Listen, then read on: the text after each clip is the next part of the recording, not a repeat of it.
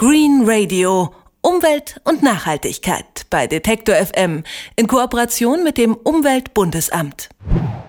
Täglich werden weltweit Abermillionen Fische gefangen. In der Regel landen sie später irgendwo auf einem Teller, sie sterben also wenigstens nicht ganz umsonst. Manchmal aber doch, denn viele Fischer verenden in Netzen, die längst keinem Fischer mehr gehören.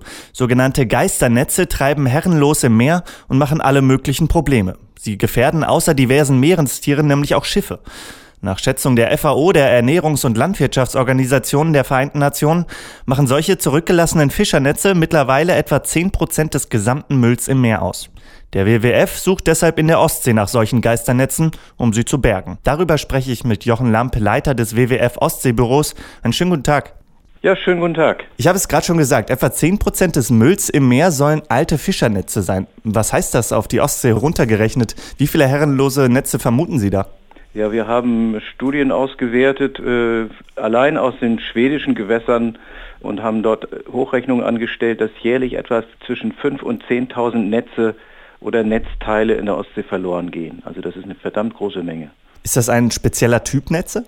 Ja, es geht um in diesem Fall um Stellnetze. Das sind also sehr feine Netze, die praktisch wie so ein Vorhang gespannt werden, wo sich dann äh, Heringe oder andere Fische drin verfangen. Das ist es hauptsächlich eingesetzte Netztechnik, gerade für die kleine Küstenfischerei. Und wir haben eben auch in diesem Jahr eine Vorexpedition gemacht, um bei uns vor Rügen äh, nachzuschauen, wie sieht es denn da aus an verschiedenen Wracks zum Beispiel. Und äh, da haben wir hauptsächlich Schleppnetze gefunden. Das sind eher die stärkeren Netze, die über den Boden oder durchs Wasser gezogen werden, die sehr viel größer sind als diese feinen Stellnetze. Und lassen die Fische absichtlich ihre Netze im Wasser oder wie passiert das, dass so viele Netze im Meer landen?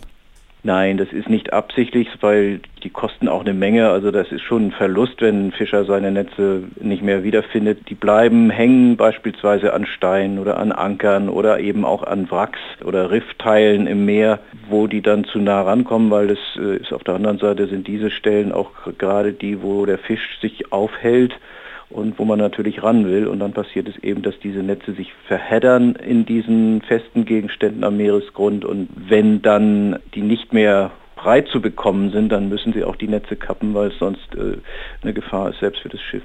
Was sind denn die größten Gefahren, die von diesen Geisternetzen ausgehen? Wir haben zwei Gefahren. Die eine sind die, dass diese Netze eben auch, wenn sie dann am Meeresgrund hängen, weiter natürlich Fische fangen, wenn sie entsprechend weiter aufgestellt sind. Die andere Gefahr ist die, dass wenn diese Netze im Meer sind, verrotten die in der Regel nicht, weil sie äh, aus einem Plastikmaterial hergestellt sind und so bleiben die also Jahre, Jahrzehnte lang am Meeresgrund, zersetzen sich dann Stück für Stück mit der Zeit und sind dann ein Teil des Problems Plastikmüll im Meer. Sie hatten ja schon angesprochen, die FAO-Berechnung, dass es etwa 10 Prozent des Meeresmülls tatsächlich inzwischen Fischernetze sind. Und Sie wollen möglichst viele Geisternetze aus der Ostsee bergen. Wie gehen Sie dabei vor? Wir haben äh, bereits zwei Jahre Erfahrung damit. Die Kollegen vom WWF in Polen haben das gemacht. Die haben zum einen äh, Wrackstandorte äh, ermittelt mit Hilfe von Unterwasserrobotern und dann mit Tauchern diese tatsächlich freigeschnitten und an Bord geholt. Und auf der anderen Seite haben sie ebenso die Stellen, in denen man mehr Netze vermutet, Steingründe, solche Stellen mit, mit Möglichkeiten, wo sich die festhaken können, abgesucht mit praktisch mit so einem ja praktisch mit so einem Schleppgerät, die dann wirklich vom Boden mit so Widerhaken, so eine Art umgekehrter Tannenbaum kann man fast sagen, über den Boden geschleppt und diese dann an Bord geholt. Und da sind in 80 Tagen auf See sind dort eben über 20 Tonnen Netze aus dem Wasser geholt worden. Äh, wir haben dafür eng mit den Fischern zusammengearbeitet, die teilweise diese Geräte entwickelt haben und äh, die dann natürlich auch ein gutes Zubrot haben, um dann ihren ja, ihre Fanggründe wieder sauber zu bekommen. Das klingt alles ziemlich aufwendig. Wie ließe sich denn vermeiden, dass so viele Netze im Meer verloren gehen? Ja, unser Ziel ist natürlich nicht, dass wir hier äh, die, die, ganze Ostsee als Umweltorganisation sauber machen können.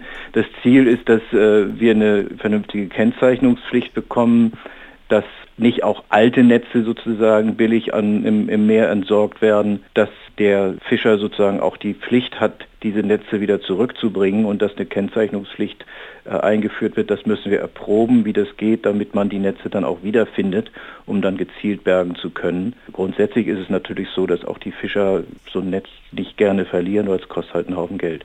Ich wollte gerade sagen, die Vorschläge, Netze etwa eindeutig zu markieren oder sowas wie Strafgelder oder Belohnungsgelder für die Abgabe defekter Netze einzuführen, was halten Sie von diesen Ideen? Ja, das, ist, das sind alles sinnvolle Ideen und äh, wir meinen natürlich auch, dass dieses auch Teil der europäischen Fischereipolitik werden muss. Da verhandelt man gerade über die Förderprogramme, wofür das Geld in der Fischerei ausgegeben werden sollte. Und da meinen wir, dass ein Beitrag dazu eben auch für eine saubere Meeresumwelt eben aus diesen Töpfen kommen muss. Ein Großteil wird ohnehin subventioniert. In den Weltmeeren treiben viele herrenlose Fischernetze herum und machen diverse Probleme. Über mögliche Gegenmaßnahmen habe ich mit Jochen Lamp vom WWF gesprochen. Ich danke Ihnen sehr für das Gespräch. Dankeschön. Green Radio. Umwelt und Nachhaltigkeit bei Detektor FM in Kooperation mit dem Umweltbundesamt.